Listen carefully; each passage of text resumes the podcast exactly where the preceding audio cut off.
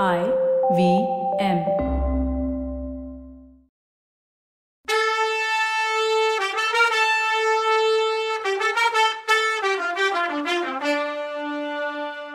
வணக்கங்க, நான் கவிதா பேசுறேன்.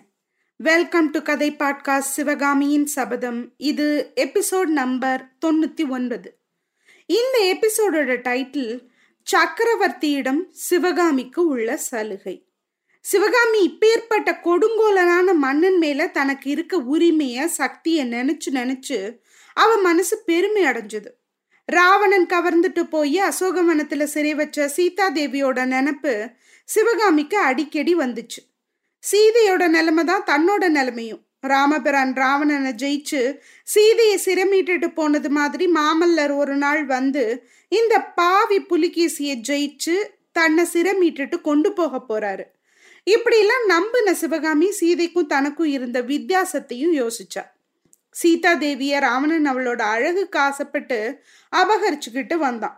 அவளை கல்யாணம் பண்ணிக்க விரும்பினான். ஆனா புலிகேசியோ தன்கிட்ட இருந்த நாட்டிய கலை மேல மோகப்பட்டு தன்னை சிறப்புடிச்சுட்டு வந்திருக்காரு.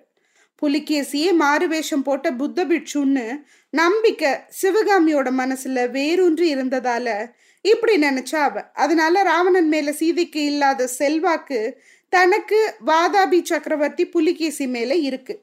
தன்னோட கலையோட சக்தி வச்சு அவரை தன்னோட இஷ்டப்படியெல்லாம் ஆட்டி வைக்கலாம்.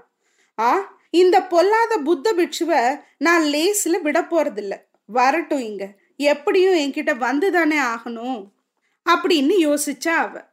சிவகாமி வாதாபி வந்து சேர்ந்த எட்டாவது நாள் அவளோட ஆசை நிறைவேறிச்சு.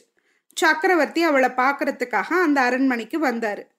வாசு பக்கம் இருந்த தாதி ஓடி வந்து சக்கரவர்த்தி வர்றாருன்னு சொன்னதும் சிவகாமி ரொம்ப பரபரப்பா வாதாபி சக்கரவர்த்தியை வரவேற்கவும் அவர் மேல தன்னோட கூர்மையான கண்ணம்புகளையும் சொல்லம்புகளையும் போட ரெடியானான்.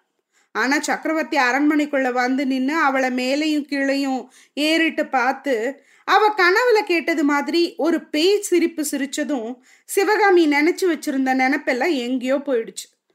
இன்னதுன்னு சொல்ல முடியாத ஒரு பீதி அவளோட மனசுல பூந்து உடம்பெல்லாம் வியாபிச்சு எலும்புக்குள்ள நுழைஞ்சு ஒரு குலுக்கு குலுக்கிடுச்சு.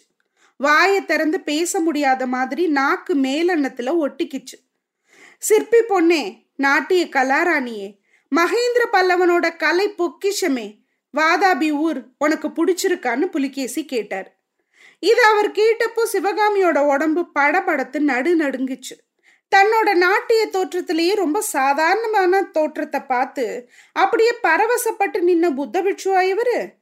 என் பக்கத்துல வரும்போதே பயபக்தியோட வந்து உணர்ச்சி மிகுதியினால என்னோட பேச முடியாம தத்தளிச்சு நின்ன நாகநந்தி இவர்தானா? பொன்முகலி நதிக்கரையில தொண்டை நாட்டு பொண்ணுங்களை விடுதலை செய்ய வேணும்னு தான் வரம் கேட்டப்போ அவர் இப்படி இல்லையே. வாதாபி வந்துட்டதும் தான் இவர்கிட்ட இந்த வித்தியாசம் வந்திருக்கா? இப்படி சிவகாமியோட மனசு கடல் கொந்தளிச்சு குழம்ப புலிகேசியோட கேள்விகளுக்கு பதில் ஒன்றும் சொல்ல முடியாம நின்னா. அதை பார்த்த புலிகேசி, பொண்ணே ஏன் நீ மௌனமா இருக்க? கலை உணர்ச்சியே இல்லாத வாதாபி புலிகேசி கூட நமக்கு என்ன பேச்சுன்னு நினைப்போ? அப்படின்னா அடியோட கலை உணர்ச்சியே இல்லாதவன் இல்லை. அப்படின்னா சிற பிடிச்சு கொண்டு வந்த உன்னை இந்த அரண்மனையில வச்சிருப்பேனா? பல்லவ நாட்டோட ஈடு இணை இல்லாத நடன கலா ராணிக்கு தகுந்த அலங்காரம் உள்ள மாளிகை இல்லை இது. இங்க உனக்கு எல்லாம் வசதியா இருக்கா? தாதி பொண்ணுங்க உனக்கு பணிவிட கரெக்டா பண்றாங்களா? ஏதாவது குறை இருந்தா சொல்லுன்னு கேட்டார்.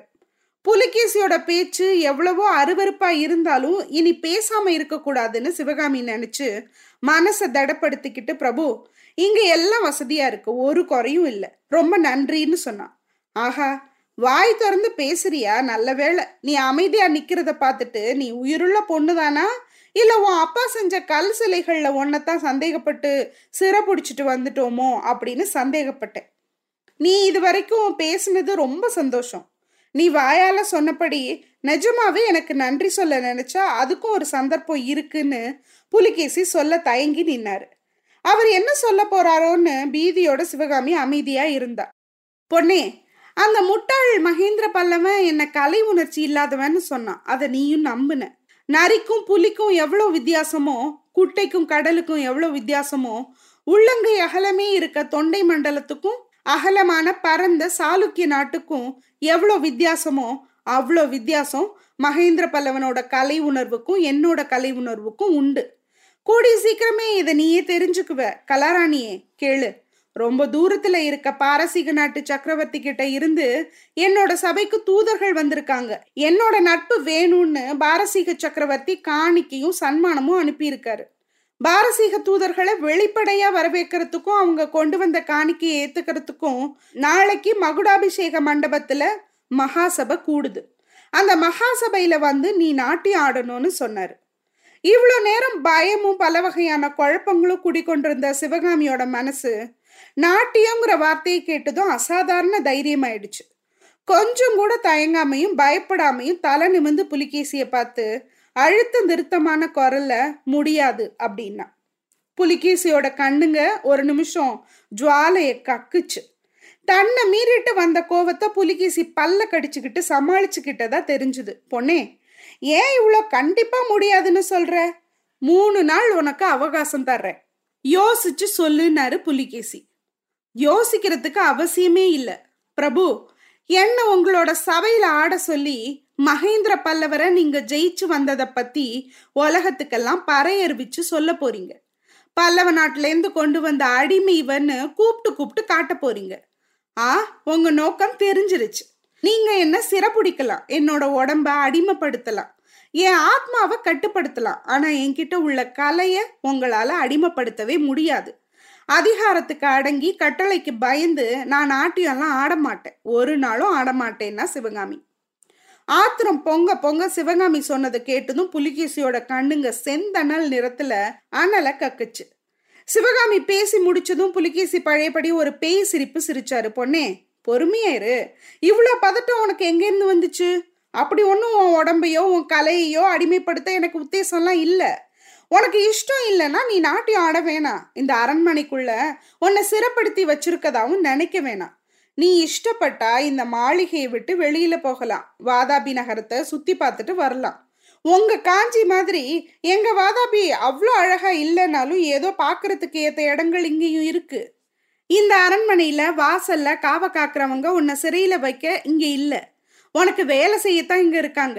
நீ எப்போ சொல்றியோ அப்ப அவங்க உனக்கு பல்லக்கு கொண்டு வந்து கொடுப்பாங்க. திரும்பவும் என்ன பாக்குறதுக்கு நீ விரும்பினாலும் அவங்க கிட்டயே சொல்லி அனுப்பலாம். சிற்பி பொண்ணே, நீ அதிகாரத்துக்கு பயந்து நாட்டியெல்லாம் ஆட வேணாம், உன் இஷ்டப்படியே சுதந்திரமாவும் சொகமாவும் இருக்கலாம். இப்படி சொல்லிட்டு புலிகேசி சக்கரவர்த்தி சிவகாமியை கூர்மையா பார்த்தாரு. அந்த பார்வையில எக்கச்சக்க வெறுப்பும் பழிவாங்கிற உறுதியும் இருந்தத சிவகாமி கவனிக்கல. அந்த ஏழை பொண்ணு அப்ப தரைய பார்த்துட்டு இருந்தா. கொடுமைக்கும் கொடூரத்துக்கும் பேர் போன வாதாபி புலிகேசிய தான் ஜெயிச்சுட்டதா அவளோட மனசு இருமாப்போட யோசிச்சுட்டு இருந்தது. அன்னைக்கு சாயந்தரம் சிவகாமி வாசக்காவலங்க கிட்ட தான் வாதாபி நகரத்தை சுத்தி பார்க்கணும்னு சொல்லி பல்லக்கு கொண்டு வர சொன்னான். உன்னை இங்க சிறை வச்சிருக்கல, உன் இஷ்டப்படியே வெளியில போயிட்டு வரலான்னு புலிகேசி சொன்னது அவ மனசை விட்டு போகல. என்னோட சுதந்திரம் எந்த அளவு இருக்குன்னு இன்னைக்கே செக் பண்ணி பார்த்துடலான்னு நினைச்சு பல்லக்கில் ஏறி கிளம்பினான். ஆயிரத்தி முந்நூறு வருஷங்களுக்கு முன்னால பாரத கண்டத்துல புகழ்பெற்று விளங்கின மூணு சாம்ராஜ்ய தலைநகரங்கள்ல வாதாபியும் ஒண்ணு. கன்யா குப்ஜத்தையும் காஞ்சியையும் மாதிரியே வாதாபி நகரத்தோட புகழும் அந்த நாட்கள்ல கடல் கடந்து ரொம்ப தூரம் வரைக்கும் பரவி இருந்தது. ஒவ்வொரு தடவை திக்விஜயம் பண்ணிட்டு திரும்பும் போதும் புலிகேசியோட படை வீரர்கள் வெற்றி பெற்ற நாடுகள்ல இருந்து எக்கச்சக்க சொத்துக்களை கொண்டு வந்து வாதாபியில சேர்த்துட்டு இருந்தாங்க. இதனால வாதாபி நகரம் வளம் கொழிக்கிற நகரமா அந்த காலத்துல இருந்துச்சு. அந்த நகரத்துல வியாபாரம் சிறந்து வளர்ந்துச்சு. வேற வேற நாடுகள்ல இருந்தெல்லாம் வாதாபிக்கு ரத்ன வியாபாரிங்க போயிட்டு வந்துட்டு இருந்தாங்க. புகழ்பெற்ற ஜைன கோவில்களும் புத்த மடங்களும் வாதாபியில இருந்ததுனால பல பல நாடுகள்ல இருந்தும் பயணிங்க இந்த நகரத்துக்கு வர்றதுண்டு. இதனால எல்லாம் வாதாபி நகரம் எப்பவுமே கலகலப்பாவே இருந்துச்சு. அதுலயும் சக்கரவர்த்தி தலைநகரத்துல இருக்கும்போது கேட்கவே வேண்டியதில்லை. சக்கரவர்த்திய நேர்ல பார்த்து காணிக்க கொடுக்க சிற்றரசர்கள் வருவாங்க. சைனா, பாரசீகம் இந்த நாடுகள்ல இருந்து அரசாங்க தூதர்கள் வருவாங்க. மாட மாளிகைகள் கூட கோபுரங்களோட இருந்த வாதாபியோட தெருக்கள் எப்பவுமே திருவிழா காலம் மாதிரி ஜன கூட்டத்தோடையே இருக்கும். வண்டி வாகனத்தோட சத்தம் ஓயாம கேட்டுட்டே இருக்கும். வாதாபி நகரத்துல தெருக்காட்சிகளை பார்த்துக்கிட்டே சிவகாமி பல்லக்கில் போயிட்டு இருந்தப்போ அவளோட மனசு அடிக்கடி காஞ்சியையும் வாதாபியையும் கம்பேர் பண்ணிக்கிட்டே இருந்தது. பழமையான காலத்துல இருந்து செல்வமும் பண்பாடும் சேர்ந்து வளர்ந்து வந்த நகரத்துக்கும் திடீர்னு செல்வம் படைச்சு செழிப்பான புது பட்டணத்துக்கும் உள்ள வித்தியாசத்தை அவ நல்லா புரிஞ்சுக்கிட்டா. காஞ்சியில செல்வத்துல சிறந்த சீமான்களும் சீமாட்டிகளும் ஆடை ஆபரணங்கள் போடுறதுல அடக்கம் காட்டுவாங்க. அவங்களோட அலங்காரத்துல கலை உணர்ச்சியே முக்கியமா இருக்கும். இந்த நகரத்துல எங்க பார்த்தாலும் யாரை பார்த்தாலும் படாடோபமும் பகட்டும் தாண்டவம் ஆடிச்சு. காஞ்சி வீதிகள்ல தெரிஞ்சவங்க பார்த்தா ஒருத்தருக்கு ஒருத்தர் அன்போடையும் மரியாதையோடையும் வணக்கம் சொல்லிக்கிட்டாங்க. வாதாபி தெருக்கள்லையானா தெரிஞ்சவங்க சந்திக்கிறப்போ இடி முழக்க ஒலியில சிரிச்சு ஆர்ப்பரிச்சாங்க. காஞ்சியில எஜமானங்க வேலைக்காரங்களுக்கு கட்டளையிடும் போது கூட அன்போடையும் ஆதரவோடையும் பேசினாங்க. வாதாபியில எஜமானங்க வேலைக்காரங்க கிட்ட பேசும்போது கடுமையான மொழியிலையும் கெட்ட வார்த்தையிலையும் திட்டுனாங்க. இதையெல்லாம் தவிர காஞ்சிக்கும் வாதாபிக்கும் உள்ள இன்னும் ஒரு வித்தியாசத்தையும் சிவகாமி கவனிச்சா. காஞ்சி தெருக்கள்ல புத்த பிட்சுக்கள், திகம்பர சமணர்கள், வைதிக சன்னியாசிகள், ஆண்டிகள், காபாலிகர்கள், வெறும் பிச்சைக்காரங்க இவங்கெல்லாம் மொச்சுக்கிட்டு வீதியில போறவங்க வர்றவங்களோட பிராணனை வாங்குறது வழக்கம். தர்ம புத்தியுள்ள தனவான்கள் அதிகம் உள்ள இடத்துல பிச்சைக்காரங்க கூட்டமும் அதிகமா பெருகிடும் போல. வாதாபியோட வீடுகள்ல அந்த மாதிரி பிட்சுக்களும் யாசகர்களும் அதிகமா இல்லை. தர்மம் கொடுக்கறவங்க இல்லாததுனால பிச்சை கேட்கறவங்களும் இல்லை போல. இது மாதிரி எல்லாம் யோசிச்சுட்டும் வாதாபியோட செல்வ வளத்தை பார்த்து ஆச்சரியப்பட்டுட்டும் பல்லக்கில் போன சிவகாமி ஒரு நார்ச்சந்தி மூலையில அது வரைக்கும் பார்க்காத ஒன்று பார்த்தா. பொண்ணுகளும் ஆணுங்களுமா அடங்கின கூட்டம் ஒன்று அங்கே நின்றுச்சு. அவங்க ஒவ்வொருத்தரோட கைகளும் கட்டப்பட்டு இருந்துச்சு. அப்படி கட்டின கைகளோட தலை குனிஞ்சு நின்ன கும்பலை சுத்தி யம கிங்கரர்கள் மாதிரி மொரடங்க சில பேர் கையில பெரிய பெரிய சாட்டையோட நின்னாங்க. இந்த காட்சியை பார்க்கும் போதே சிவகாமியோட மனசு பதபதச்சுது. இந்த மாதிரி கைகள் கட்டப்பட்டு நின்னவங்க ஆம்பளைங்க பொம்பளைங்க எல்லாரும் தமிழ்நாட்டை சேர்ந்தவங்கன்னு தோணுனதுனால அவளோட மனசு வேதனை அதிகமாயிடுச்சு. பல்லக்கு நிறுத்தி அவங்க பக்கத்துல போய் விசாரிக்கலாமான்னு சிவகாமி ஒரு நிமிஷம் நினைச்சா. ஆனா அதுக்கு வேண்டிய மனசு தைரியம் அவளுக்கு வரல. பல்லக்கு மேல போச்சு.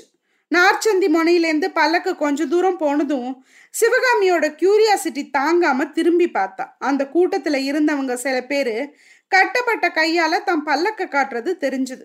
அவங்களோட கண்ணீர் ததும்பின கண்ணும் தெரிஞ்சுது. இப்பதானே மக்களோட கஷ்டத்தையும் கண்ணீரையும் பார்க்க ஆரம்பிச்சிருக்கு சிவகாமி. இன்னும் எவ்வளவோ இருக்கு பார்க்க. என்ன நடக்குதுன்னு அடுத்த எபிசோட்ல பார்க்கலாம். அது வரைக்கும் நன்றி, வணக்கம்.